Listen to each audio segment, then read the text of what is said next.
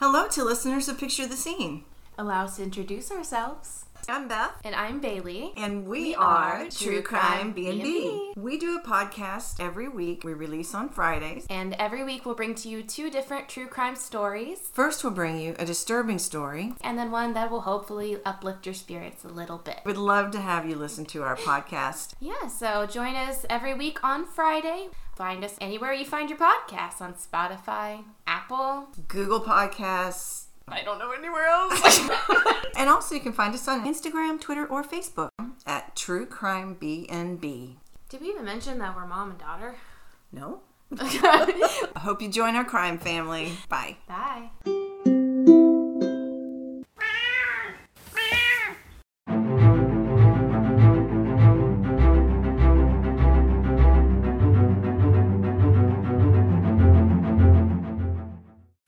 Hello, everyone, and welcome to Picture the Scene podcast, hosted by me, Andrew. And me, Rachel.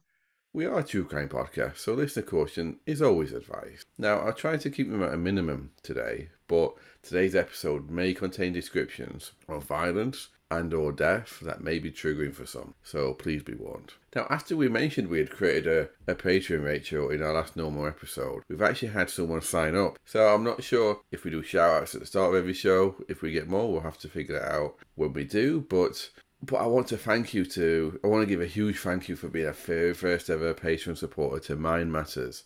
And it just feels a touch surreal and it feels, it feels pretty awesome. It left me on cloud nine for a couple of days afterwards. It's, it's really good. Aw. And that that's that is so nice, and it's it's nice to have um to have our first official supporter. Nice to have a shout out, and and yeah, whether we do them at the start or at the the end of the pod is uh, is up to you. But um yeah, really really happy with that, especially at the minute with all the sad news. So nice to have a little um bit of happy news.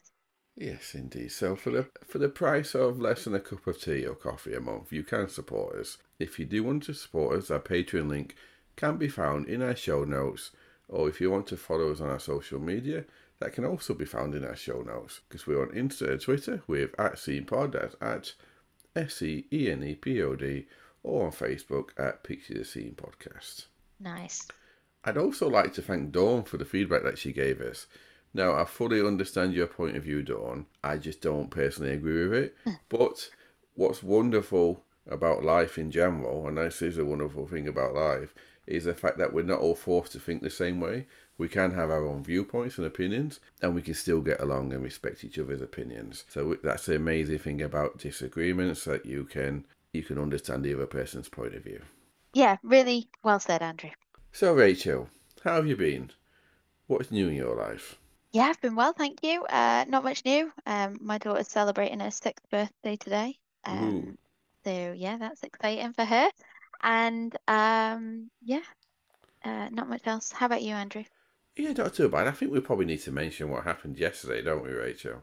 Yeah. So we are releasing this on Tuesday the 13th, is it? I believe. Um, Yeah. But we're actually recording it on Friday the... What day is it today, Rachel? Ninth. Friday the 9th. So the Queen died yesterday. Yeah. And what I find wonderful, you might find that's a strange thing to say, but is the fact that how much society seems to be getting better. Because a few years ago, people would have used this to just try and be funny and and uh, make fun and light of the situation, but people actually understanding of other people's opinions online.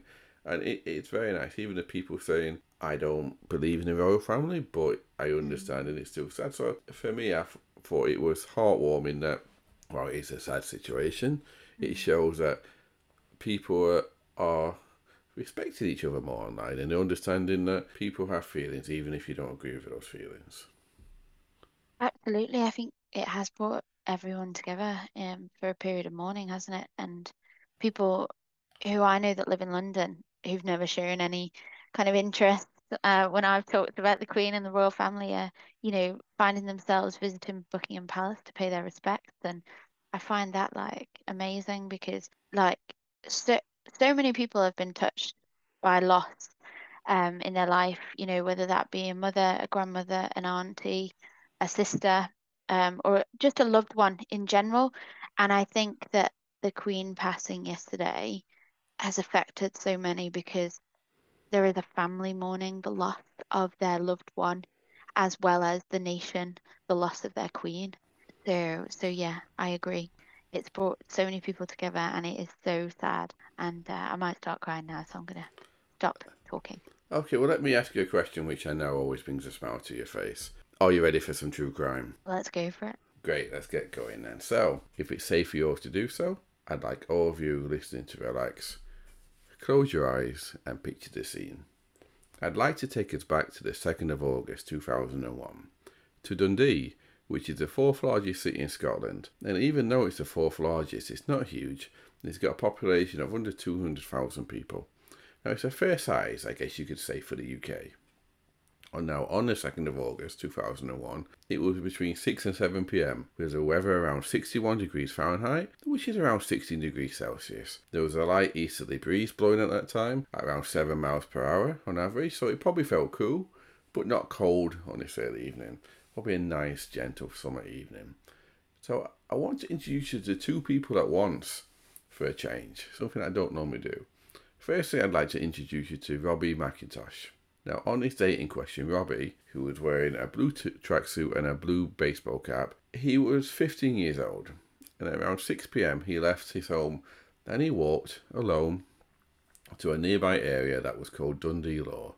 Dundee Law is basically it's a hill in roughly the centre of Dundee, and at its summit there is a large war memorial and it's a popular place for recreation for people to gather and hang out when the weather is nice, or to walk on, or take your dog for a walk on.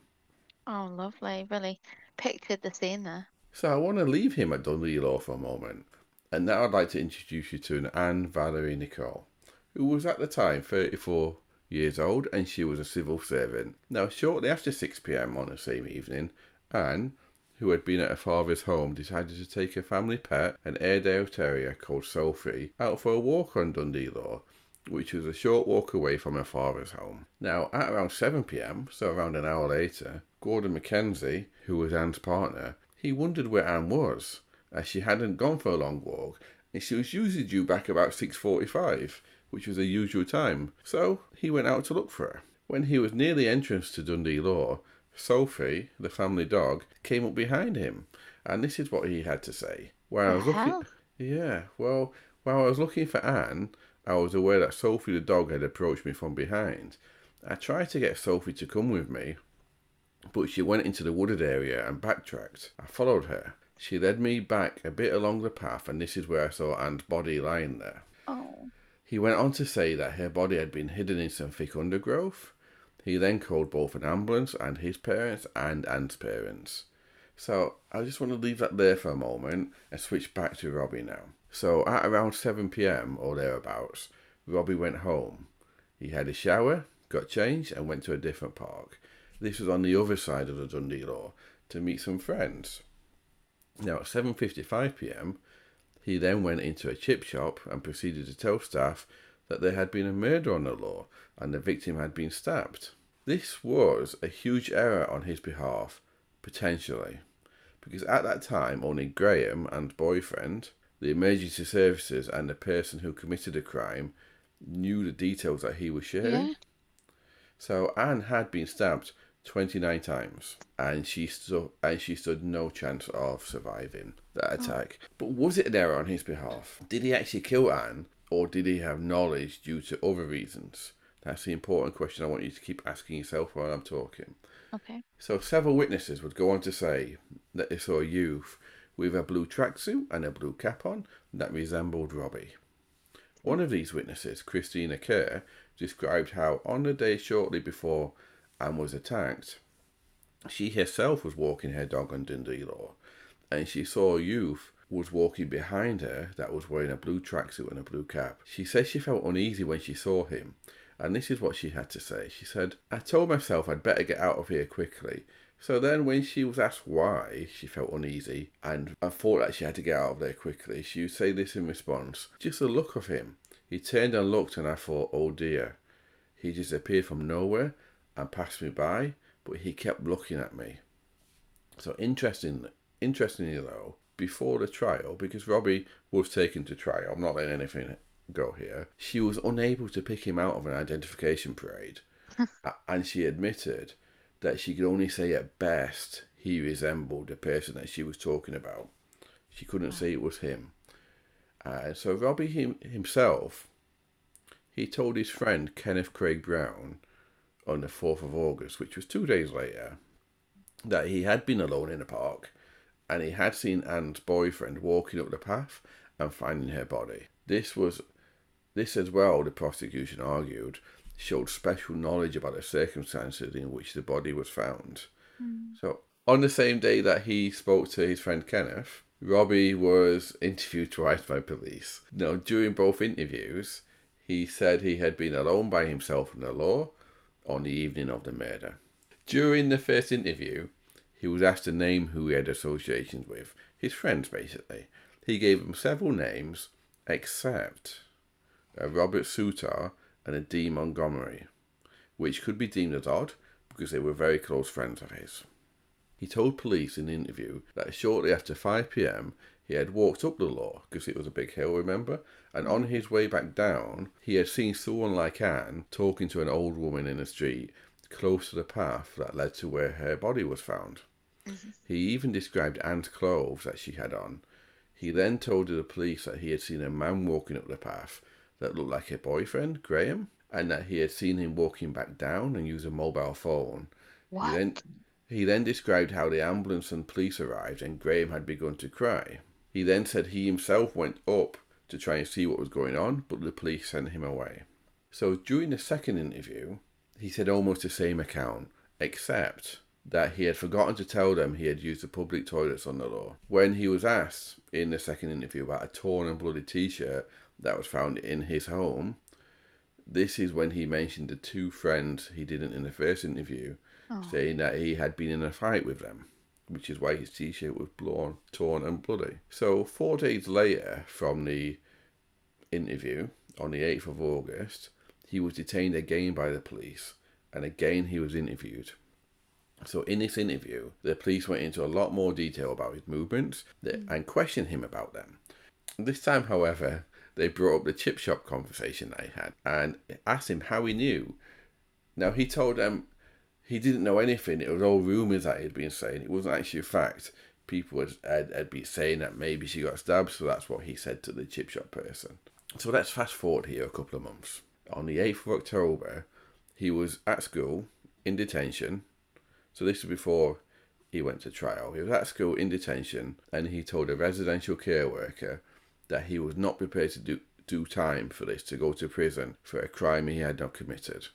He told the care worker, who was called either Edwin David Dixon or Dickinson. Now, there seems to be some confusion because even the judge in his notes didn't know if he was called Dixon or Dickinson. So we'll call him Dixon. And he told him that him and Robert Souter, the person he claimed he had a fight with in the second interview, that they had been sitting on the law smoking hash when Anne walked past and said something to them about it, obviously turning them off. Now, he said before he knew what was happening, his friend had leapt up and stabbed Anne several times. He said that's when he went home to get changed, and that's how he could tell the chip shop worker about what happened. So he, he told Dixon that the police had searched Robert's house, his friend's house, and found a sock with a speck of blood on it. Now, the police had suspected his friend Souter, actually, as it happens, but they didn't charge him with murder because they didn't find any clothes with blood on them. Now, he finished telling a care worker, Dixon, that the police thought Anne had been killed walking up the law, but in fact, it had happened when she was walking down the law. Obviously, this went to trial. They arrested him. So, the cap Robbie had been wearing was found to have a faint blood stain on it, and it also was found. Now, they couldn't get DNA from the bloodstain, but they did find DNA from both himself and Anne on the cap. They also found a bloodstain on a sock, but it was a sock of his that matched Anne. So the DNA bloodstain What? matched. So Robbie's defence in his trial was one that is called a special defence of incrimination against the charge. So what it basically means is it was basically saying it was his friend Robert Souter that had committed the crime. So Robbie was found guilty of the murder of Anne, and he was sentenced to life imprisonment to serve a minimum of 15 years before being eligible for parole. Not that he would automatically be released after 15 years, just be mm. eligible. So in January 2003, about a year and a half after the crime, and about nine months after his conviction, Robbie appealed his sentence on two grounds. Firstly, the original trial judge had made a mistake in one of his statements to the jury by ah. not, not not telling them that one particular statement they could take into account may also may have evidence in it that could incriminate Robbie, but also could have evidence in it that could exclude Robbie from the crime. He only mentioned that he could incriminate Robbie. So he the, the argument was it confused the jury by helping incriminate Robbie. So the the appeal judge the appeal judge didn't accept this as having caused a miscarriage of justice. No. He did say it was an error, but it didn't. It wasn't a miscarriage of justice. That it wouldn't influence the jury. Now, the second part of the appeal was due to the fact that the prosecution and defence had agreed not to mention or play back the part of the second interview, if you remember, that spoke about the blooded and torn T-shirt. Yeah. If if the defence agreed not to contest the rest of the interview, so they basically Right. made a deal. Yeah. Uh, so when the jury was deliberating, they was accidentally given the full interview, not the edited one. Oh my god. And the argument was it prejudiced the jury. So the appeal judge disagreed on this. And he disagreed with the appeal in general, and he rejected the entire appeal as having no foundation. So Robbie would go have to serve, serve his full sentence or more. Yeah. So Rachel, it feels like this is a really quick story, but he didn't have any more appeals. So in the eyes of the law, he did it. But what I've told you so far, do you think he did it, or do you think it was his friend Robert Souter? Yeah, I'm just totally at a loss as to who would be found guilty. Um, and I don't know how the yeah, the obviously the jury had like um the evidence that was presented, whether that was incorrectly presented because of it being like the wrong version that it needed to be, but I don't know how they made such a, a hard, firm decision that he was guilty and that there wasn't an ounce of doubt in their mind. But I wasn't sat on the jury, so Yeah, exactly. And so that's not actually the end of the story. Because if you remember last week's, during the bonus episode, I gave everyone a little bit of a clue. How can I forget last week's when you kept us on the edge of our seat the whole episode and So then I- ruined it by telling us there was no outcome? Well, I well this time it's different. I've given the outcome in the middle of the episode, but it's not Yeah. finished. So I gave everyone a bit of a clue, including you. Can you remember what, what that clue was? No. Well, I said there'd been plural murders. Yeah. And so how did he kill someone else if it was him, if he was in prison? So shall I continue? Please do. So let's picture the scene, shall we?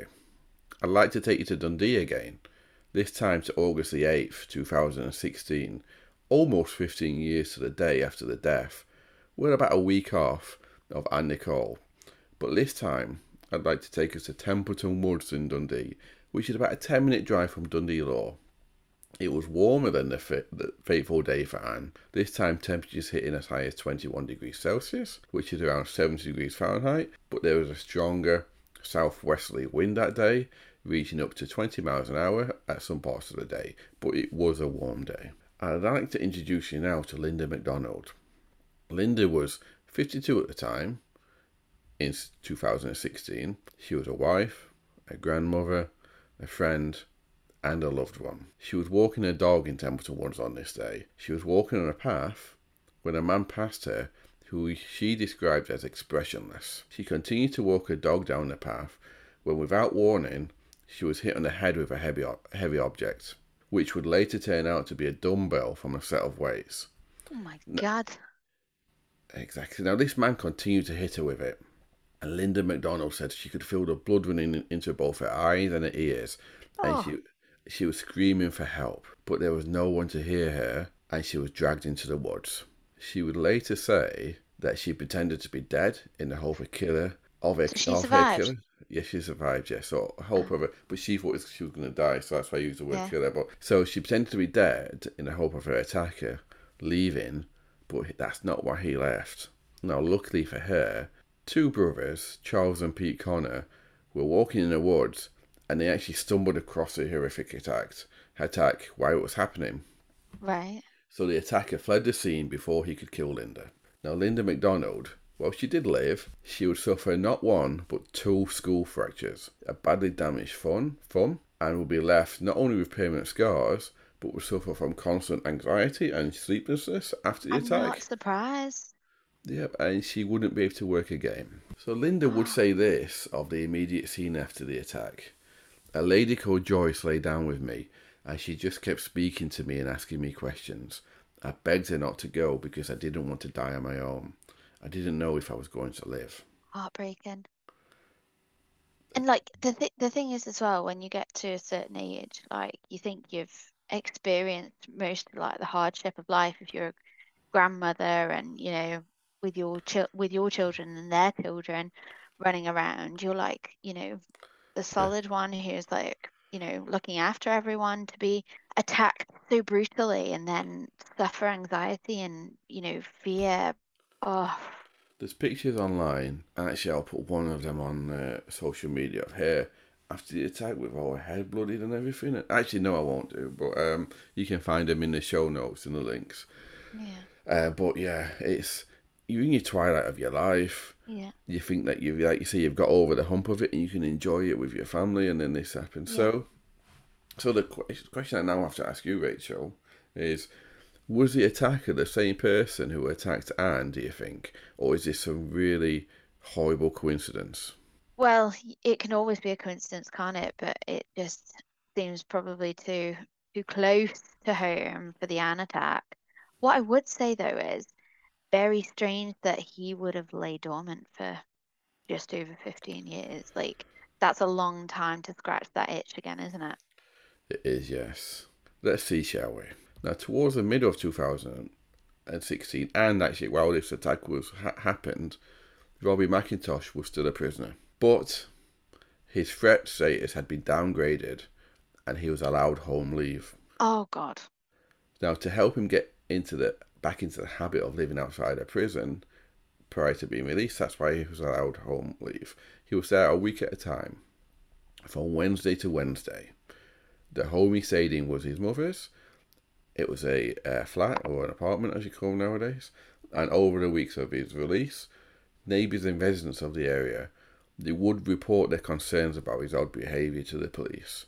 Now, the prison service remained adamant through that time that he was closely monitored and he couldn't cause and wouldn't cause any harm to anyone. So, on the day of eight, the 8th of August 2016, Robbie was on home release.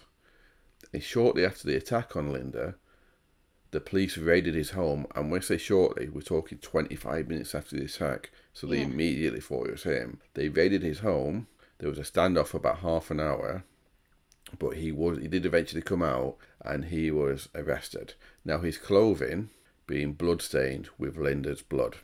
Oh, It's important to note here that he'd got changed, so the only item of his clothing that was stained with her blood was his boxer shorts. Now that shows you how vicious the attack must have been. yeah. yeah, because it's deep through his pants. Oh, Yeah. God. Now CCTV footage would show him casually walking home after the attack, even Oh. stop, even stopping and smiling at a neighbour's dog that was trying.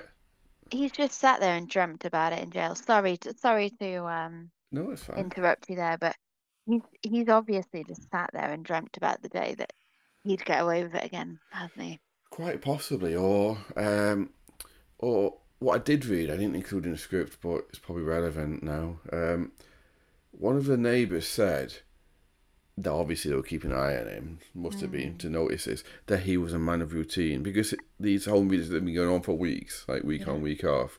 He did the same thing every day, Mm. and he had a girlfriend in a different part of the town, and he would always get the last bus home. Mhm. Now, the day before this attack, they said that his routine changed and he came home a lot later. So they're saying that maybe something happened Mm. On that day before to it. trigger him. Yeah, but but yeah, I feel After- bad for doubting doubting his guilt now. Earlier. well, I, I did that on purpose. But um, but even yeah, he even stopped and smiled at a neighbour's dog that was trying to get his attention after the attack as he walked back. Now I'll put up some stills of the footage from the so CCTV on our social medias of him not only leaving his home but calmly coming back, and then minutes later, the police arriving and the standoff and him being arrested. Now, this time, he pled guilty to attempted murder and he received a five year sentence What? along no i'm not finished along with an order for lifelong restriction so this is this is a scottish thing um, Pipe down, rate. yeah uh, now i'd not heard of this before but it seems it's something that came into effect in scotland in 2006 now it means it's a sentence that can be passed on a serious violent or sexual offender in scotland. Now what it allows for is an indeterminate sentence. So what happens is you give someone a say this time a five year sentence but in the past you'd automatically be released. This time they're not. They can be kept in for life and they're only released when their risks are deemed low. But even when they are released, when the risks are deemed low, they have to wear an electronic tag for the rest of their life. Oh wow. So they can be correctly managed. But it does not end there, however, Rachel. Because what month are we in right now? September. And what ha- what month was it last month? August. And 15 years roughly after the day he killed Anne, he attacked Linda. Last month was two years after he was arrested and convicted. Well, uh, two years after he, yeah. And so with these sentences, though, they come with an automatic parole hearing every two years. Oh. So on the 9th of August this year, just over a month ago, Robbie McIntosh was up for his first parole hearing. Now this caused lots of headlines in Scotland. So out of order. Two years after he nearly kills a woman, leaves her with No, life like life no, sorry, my, I gave you the wrong information. Let me start again then. So this is five years after, because this happened in 2016. Sorry, this is this is uh, five years after, but then um, 2016. I- Work the maths out. I My, know my, what you mean. my head's gone to cheese. So it's, it's after his five year sentence, but his first automatic parole hearing, Got and you. then and he can have one every two years. Sorry, I It's still out of order. It's still out of order. Yeah, well, it caused lots of headlines in Scotland, but you can probably imagine, and all the headlines saying he shouldn't be released. hmm So such was the media interest in this that he was denied parole. He stayed in prison. Good. But interestingly, the parole board for Scotland they actually tweeted about this, which is quite unusual. They they, they tweeted in the light of considerable interest in the parole tribunal of Mr. Robbie McIntosh, the board can advise that the tribunal decided not to direct his release. The case will be reviewed in two years' time because he has an automatic parole hearing every two years. So, Rachel, I personally don't think he'll ever be released. And given his history, he probably shouldn't be because look what he did when he was released, even after 15 years. And he wasn't even really out of prison by then. You think if someone was cold and calculating, they'd wait until they were not on home release and then do it? Yeah. But but what do you think? I mean, it just co- cries out that the police, that the prison service is not any sort of rehabilitation in most instances, isn't it? Well, He's not- yeah. He's not learned his lesson, has he? Or felt the crime, punishment, and then rehabilitation process that in theory that's what prison should deliver. They should deliver that, but they don't, and that's like, this is the issue. This is why when people say just give them longer sentences, the address what should be addressed is what happens in the prison because it doesn't stop someone and it doesn't help people be. And when you reha- when you do properly rehabilitate people hmm. like this, there's some people that can never be rehabilitated. No. but because you're putting resources on rehabilitation, it helps you identify people like this, and then you don't have overcrowding in prisons because you're hmm. rehabilitating people that can be rehabilitated, and so you have space and time for people like this who probably should never be released. Um, and so it's like a catch twenty two situation Yeah. there, No, I in see my in my point. opinion. I see your point, but you know, thank God Linda didn't die, is all I'm saying, because you, you should, in theory, expect. Well, for him, I don't care if he was a model prisoner, 15 years minimum. Should he been allowed? Should he have been allowed out for a week long time to reintegrate into society? Well, no, he should it, have been. should have he should have been psychologically assessed for like Well, they are. This is how it works. They get assessed and then they get downgraded categories in prison. And then when they deem that they're on the right track, then they start getting, especially people in long sentences, then they get their home releases to to acclimatize them back to being in. So, so it this was in the step of that. Pro. It could have been in theory I'm another, sure there another was couple of years before he was released, but yeah. I mean, I just can't help but think there must have been signs that were missed. Yeah, obviously. I yeah. agree, yeah. Or he was just a very good actor. It, it had 15 years to hone what he was going to say and and make sure he made all the right noises and, and everything. Yeah. Don't forget he was 15 when he first committed the crime. Absolutely awful, isn't it? Absolutely awful.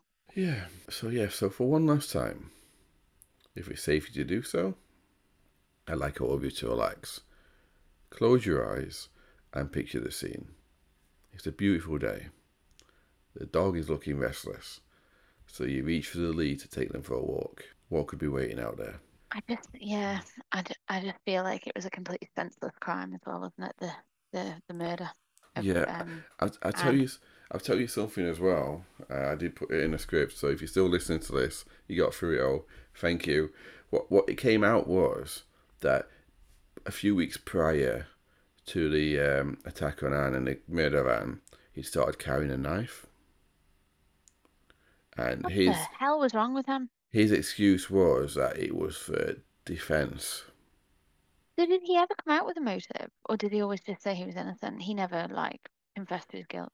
He would have had to confess his guilt, or he wouldn't have. It's part of the process in prison. Yeah, I was gonna say that's what happens in Uh, England. Is it so- same as so- Scotland? yeah, so he would have had to say like, obviously we don't know what was said, but at the time, no, he didn't, and nothing actually came out as to why. But what I believe is he was probably looking to do this, and she might have said something to him. I reckon it's what he said about his friend Robert was probably near the truth, except it was him. So she might have been smoking some hash or doing something which was antisocial and she might have just said like oh that's disgusting or you Not in this doing that here yeah. yeah there's kids around or something like that and he could have just been used it as an excuse to snap and attack her but then again you, you speak to the christina who i believe probably did see him on that day and Mm. it sounds like he was stalking prey Yeah, like he was so- menacing. yeah so he could have been lucky for someone to kill he could have been and he didn't on Christina because she hurried up and went out of it. But maybe Anne looked less threatening, or she was walking the dog slower. Or I mean, I know my my beautiful dog. He, he sometimes he takes three times as long walking because he loves to sniff everything. Maybe her mm. dog was like that that day. Yes. All boils down to, and I get it, it was 2001. I can't even say that there've been much changes since then because, you know, women and men still can't take their flipping dogs to parks and feel safe, but it's so annoying and makes me so angry that um, people can just flip like that. I listened to an episode of um, um, Seeing Red a couple of days ago about um, a, a dentist in the park um, who'd gone there like drinking and for a good time and like he was like brutally murdered and it's like Yeah. fuck's sake you know like these people in society that have these quite clearly like horrible mental health issues um, that just go either unnoticed or untreated that can flip and they could be anywhere they could be around us today like you know Exactly. I mean, you think about the think about the fem- femicide issue that we did with uh, Yeah. Bethan, and one of those killers was exactly the same. He was asking to be. Do you remember he was asking Yeah. to be put back into the psychiatric unit, and look they at, looked after so Yeah, he didn't kill yeah but they didn't, and he killed. So yeah, it it's a powder keg, isn't it? And unfortunately, these things. I was talking to someone in the Red group actually the other week, and these things only become an issue when it's too late. Someone normally has to die, or multiple people have to die for these things to become a public public spotlight to go on them, and it's sad, really. Yeah. So sad.